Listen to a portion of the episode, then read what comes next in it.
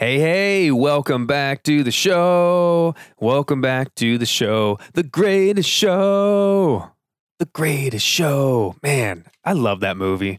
Wasn't that I hope I hope you watched The Greatest Show, man, and oh my goodness. Hugh Jackman, what an ensemble cast. What a performance. I got the feels all through that. I, I love that thing. So I, and I was like, singing the songs. It was so good. Um, anyway, welcome back to another episode of The Driven Entrepreneur. We're in the middle of our five part series called Winning with Words. Every Tuesday, I'm doing a Teaching Tuesday. So, um, by popular demand, at least there was two or three fans that said, "Hey, I really loved it when you used to do solo episodes, Matt." So I'm back. I'm doing some solo episodes. So, two episodes every single week free of charge. No paywall, no paywall for the archive, no opt in, no email, no nothing. You can just subscribe for free. Download to the device of your choosing or tune in on any of the AM/FM channels that come your way that you're listening to right now in the car, while you work out, in the home, wherever you are. It's always for you episode one. We did five. We're doing a five part mini series on Tuesdays. Fridays always has an interview. If you don't know already, it always has an interview with a phenomenal entrepreneur. And this episode is episode three. We've covered uh, winning with words, creating reality. We talked about in episode one two weeks ago how our, our words create the reality around us rather than describe the reality around us. Last week, the Tuesday right after Thanksgiving, we talked about don't say don't or can you. And I talked about the different circumstances to use negative or not don't type language. And to me, um, it was really interesting because I came up with some examples I didn't expect. And some of the examples were these these opposite times when you actually want to use a don't with someone, but most of the times when you like to say things the way you want to say them. So if you're curious about how that works, just go back, listen to episode two. It came out uh, last week, December 3rd. So today, it's another beautiful Tuesday. We're doing an awesome family vacation in New York this week. Um, it is incredible. I can't wait to get out and see all the sights with uh, with the fam. So it's going to be a wonderful time. Today is about getting unstuck. How to get unstuck with words. So have you ever found yourself feeling stuck? Have you ever felt like you had no options? Have you ever felt like you had to do something and there was just no way around it, and and you didn't feel good about it? That, that, that's the thing. It actually felt stuck. Well, I'm going to share with you some ways to get unstuck just by shifting the language. And you may or may not still have to do the thing that you feel like you're stuck doing, but you won't do it in a stuck way, if that makes sense. You, the energy changes. You won't feel the dread and the obligation and the and the guilt and the shame and so forth. That can disappear by changing your language around. The flip side, there's another thing I'm going to solve for you. Have you ever felt stuck not taking action? Like you know what you want to do. Uh, maybe you you want to sign up for a gym, you want to get back into shape or something, and you know what you want to do, but it's like doing it just doesn't seem to be happening. There's all the options in the world of what you can do, but the problem is no action is being taken. Have you ever found yourself with too many possibilities and you can't make a decision? Awesome. If you relate to either one of those, we're going to talk about exactly what to do to shift that. And we're going to do that in this episode right now. Welcome to the Driven Entrepreneur, where we sit down with visionaries, trailblazers, and entrepreneurs and discover why and how they do what they do. We'll get the backstory, plus plenty of life and business lessons along the way. Here's your host, Matt Brauning. Hey, this episode is brought to you by my very own NLP practitioner course. I've been teaching neuro linguistic programming or NLP for nearly 15 years. It is the most powerful tool for communication on the planet, and it can be yours today. For a very limited time, I'm giving away my entire NLP course workbook for free. Go to NLPwithMatt.com. All the patterns, all the tools, and the techniques of NLP in the complete course workbook, the same one that we use to teach our live certification classes, yours free. NLPwithMatt.com. Get it today. Let's get back to the show. Here we go. There are two types of words, two word patterns that I want to break down in this week's episode. And when we break those down, each pattern has its result of what it creates. And the neat thing is, each one has kind of a positive and a negative potential result. So let's get into that right now. The words are what we call modal operators. Now, before I don't want to lose you on this, a modal operator is nothing fancy. It's just a, a way to say it's a mode in which we operate. So we call words that you're all familiar with. These are words like can, could, should, need to, have to, must. Those are all words we call modal operators. And there's two different kinds though. And well, the, eventually, uh, if we get deeper into it, we can actually break it down into six distinct categories. But for conversation's sake and for ease today, I'm going to break it down to two main categories. Okay, there's kind of subcategories from there, but the two main categories are one side is possibility, and the other side is necessity. So, what does that mean? Possibility, necessity. Well, some words are words we use to describe that something is possible, like can, could, would, might, even try. Try is one of those words that gets a bad rap. Um, you know, people have said, you know, the, the most famous probably, do or do not. There is no try. Who said that? Barack Obama? No, that was Yoda. That was Yoda. Do or do not. There is no try. That's my best Barack. But I don't think he said that. I think uh, I think Yoda said that best. Do or do not. There is no try. He was wrong. He was dead wrong. There is a try. Try is a possibility oriented word. What it means is that the thing may or may not happen. Think about it like this. Let me give you an example and we'll play out this example the whole time. You come to me and say, Hey, Matt, we should get lunch. Let's get lunch. Would you like to get lunch? And I say to you, You know, that might work. What am I saying? I'm saying, Hey, there's a possibility that we could go get lunch, but there's also a possibility that we don't go get lunch. See what that means? So, I, what, what happens is some people want to speak in possibility mode more than other people, so they'll keep their options open. And I'm one of those people, by the way. So, if you talk to me, know that everything I say is usually starts in possibility mode.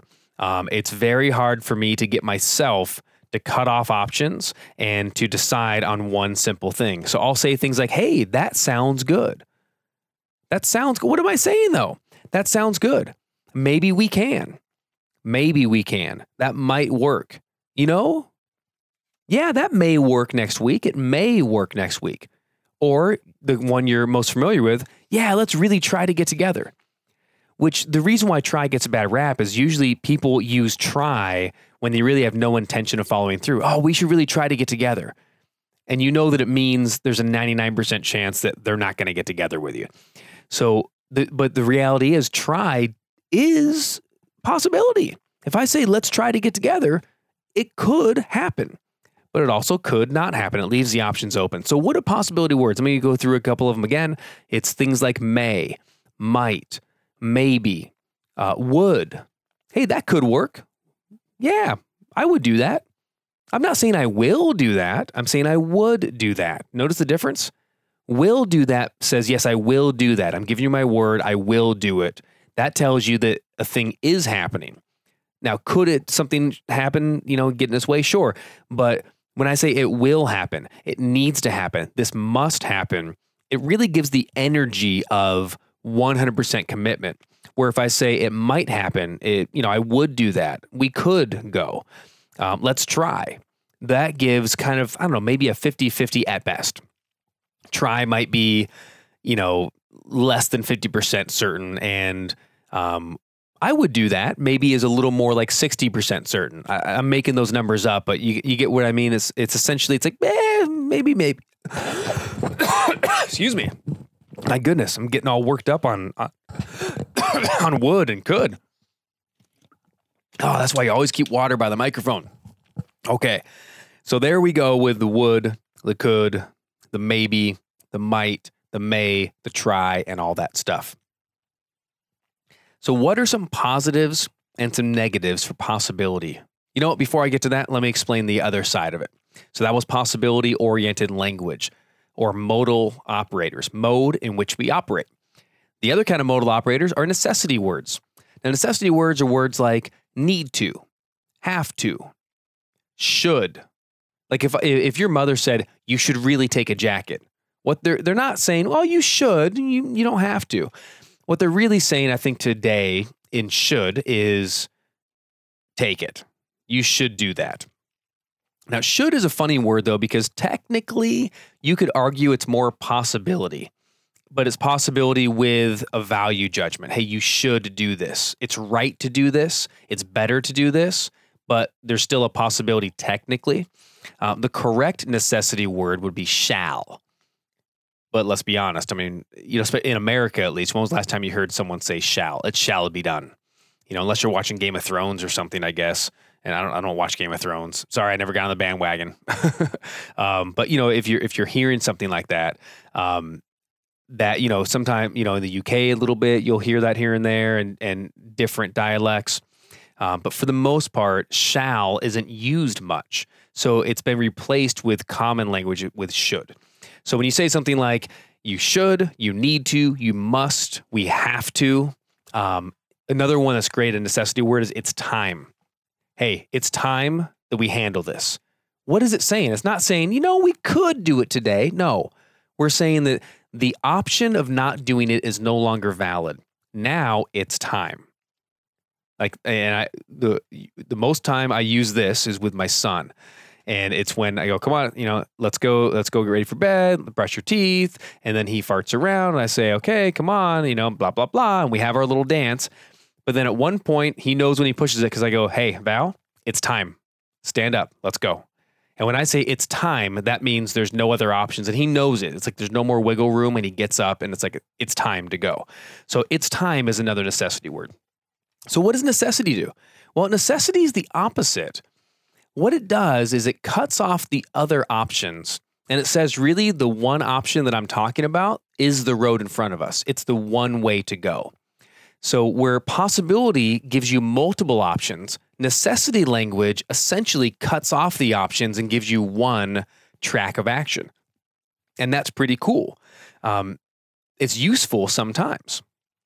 So, let me break into the positive and the negative, the potential, actually, the potential positive and negative for each one. So, in possibility mode, if I talk possibility mode, Here's some potential. The positive potential is I use possibility language to uh, to I- engage with uh, what's the word I'm looking for to um, to generate options. I want to generate new options.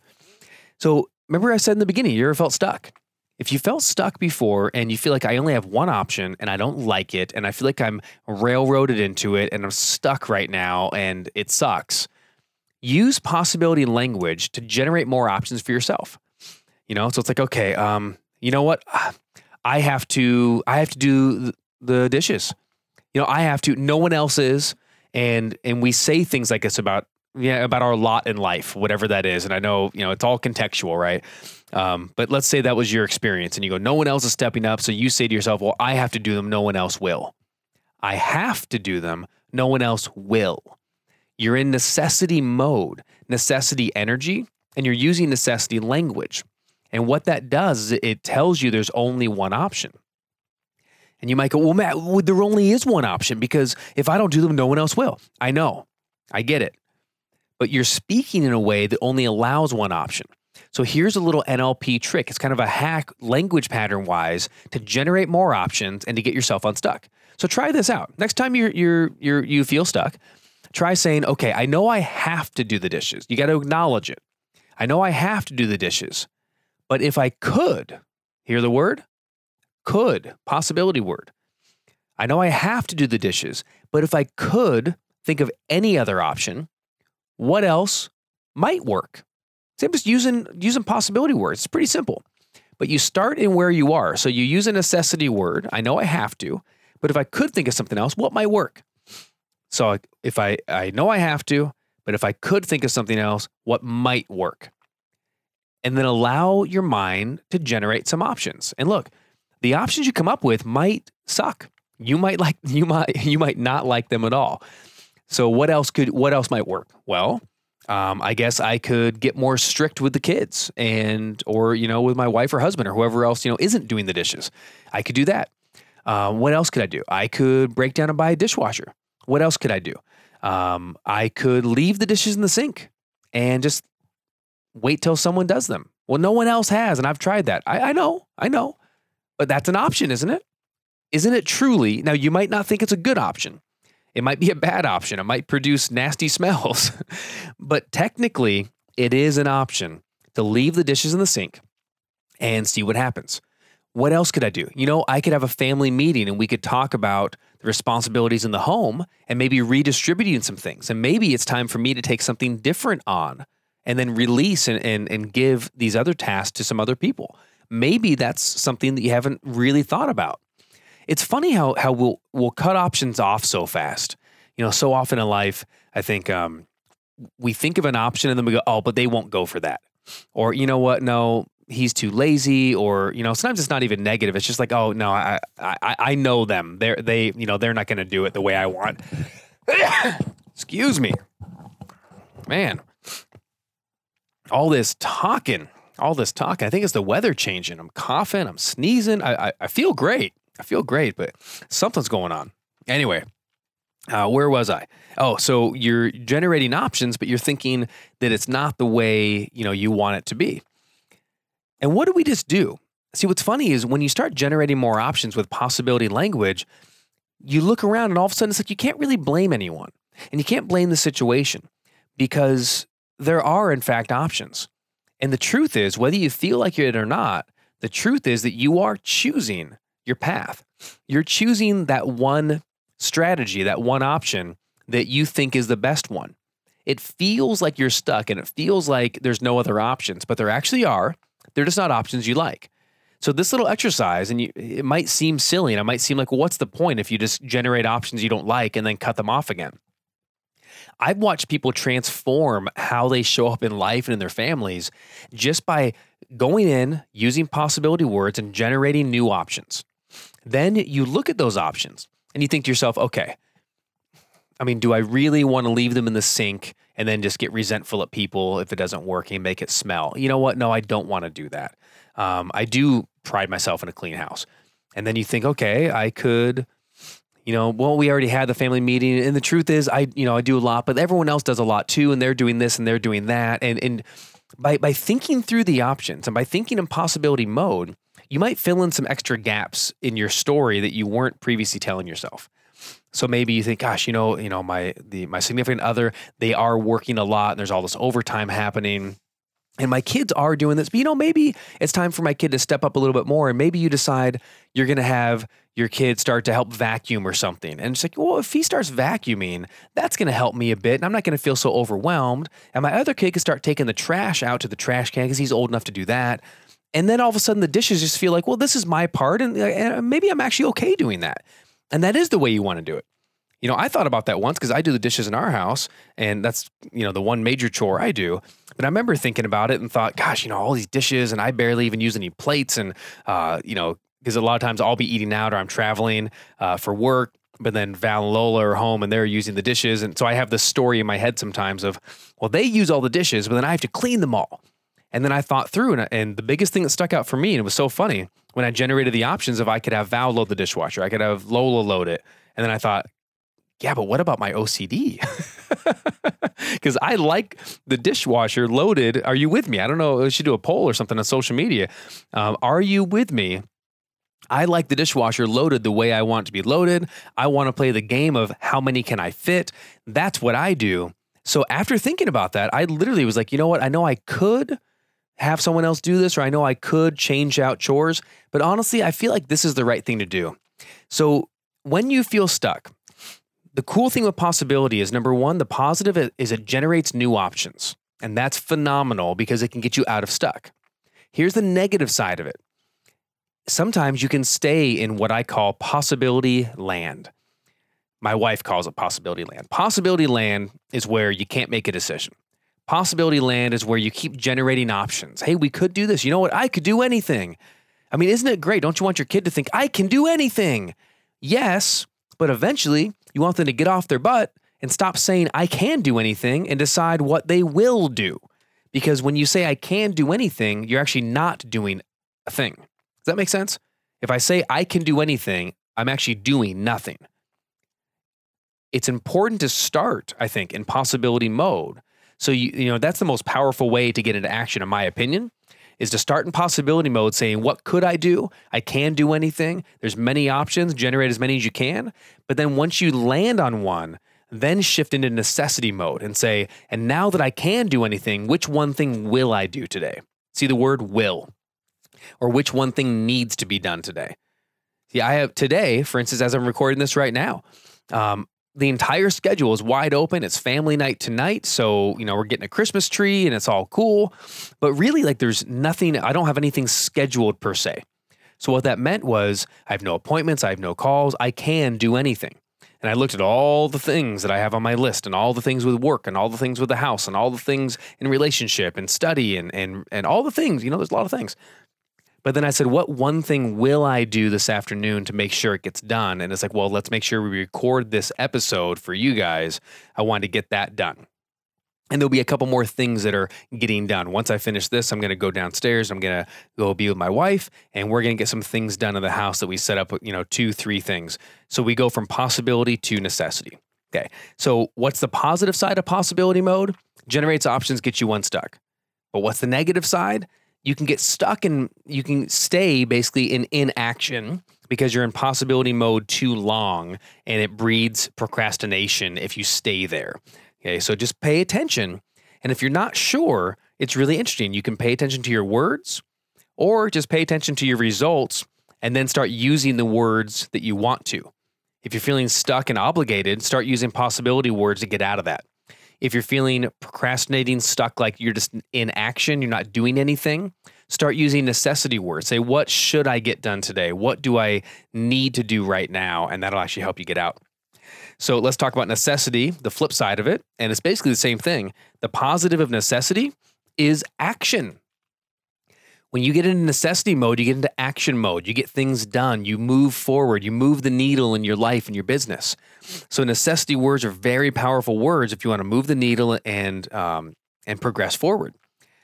The negative side of necessity is what we already talked about, which is feeling stuck. Um, you can get into obligation. Oh, I have to get this figured out, and then you're like, ah, oh, and you're worried and fearful, and you're not sure how. So if you don't know how to do something, excuse me, if you don't know how to do something, it's not helpful to be in necessity mode when you're not actually sure of your process. So you're trying to figure out the process for a task to get done and you don't know how to do it. Pop into necessity mode and say, okay, we could do this task. And if we were to do it, what's one way we could accomplish it? What might we do? What else could we do? See, could, could, might. Use those possibility words to start generating ideas uh, about the process and about how you'll go about it once you land on something you think will work, that's when you shift into necessity mode. And that's when you lock down and say, now that we've thought about it, what needs to happen? How should we do this? Let's do it this way right now. So the positive of necessity is action, the negative is obligation and feeling stuck. What's the secret of life? The secret to move forward? The secret of all these modal operators? The secret is to be able to switch back and forth fluently to realize when you're feeling obligated and stuck to use possibility language and pop yourself out, generate options, decide on the one that's most effective, even if it's the original one or if it's a new one, and then use necessity and get back into action again. If you find yourself procrastinating, start using necessity language to say, look, I know I could do anything today, but what needs to get done right now? See, possibility into necessity. So play around with that. Enjoy. Uh, I hope this teaching was useful for you this week. Um, if you're listening on the radio, remember you can get these episodes on demand through podcast networks. You can get them on Podbean. That's where our podcast network is hosted. You can, of course, also get them on iTunes, Spotify, Stitcher, Google Play, iHeartRadio, wherever you get podcasts or on demand content. Just search for The Driven Entrepreneur or search for my name, Matt Brauning, B R A U N I N G, Matt Brauning, and you can get these on demand anytime you want. Um, this was also, of course, recorded on Facebook Live. So if you want to uh, follow and engage uh, with the live episode recordings whenever they come out, make sure you follow me on social media at Matt Brauning on Facebook, Instagram, YouTube, Twitter, LinkedIn It's all the same on there. I'm normally on Facebook doing these lives. I might start doing a few on Instagram as well on IGTV. So we'll see how that goes.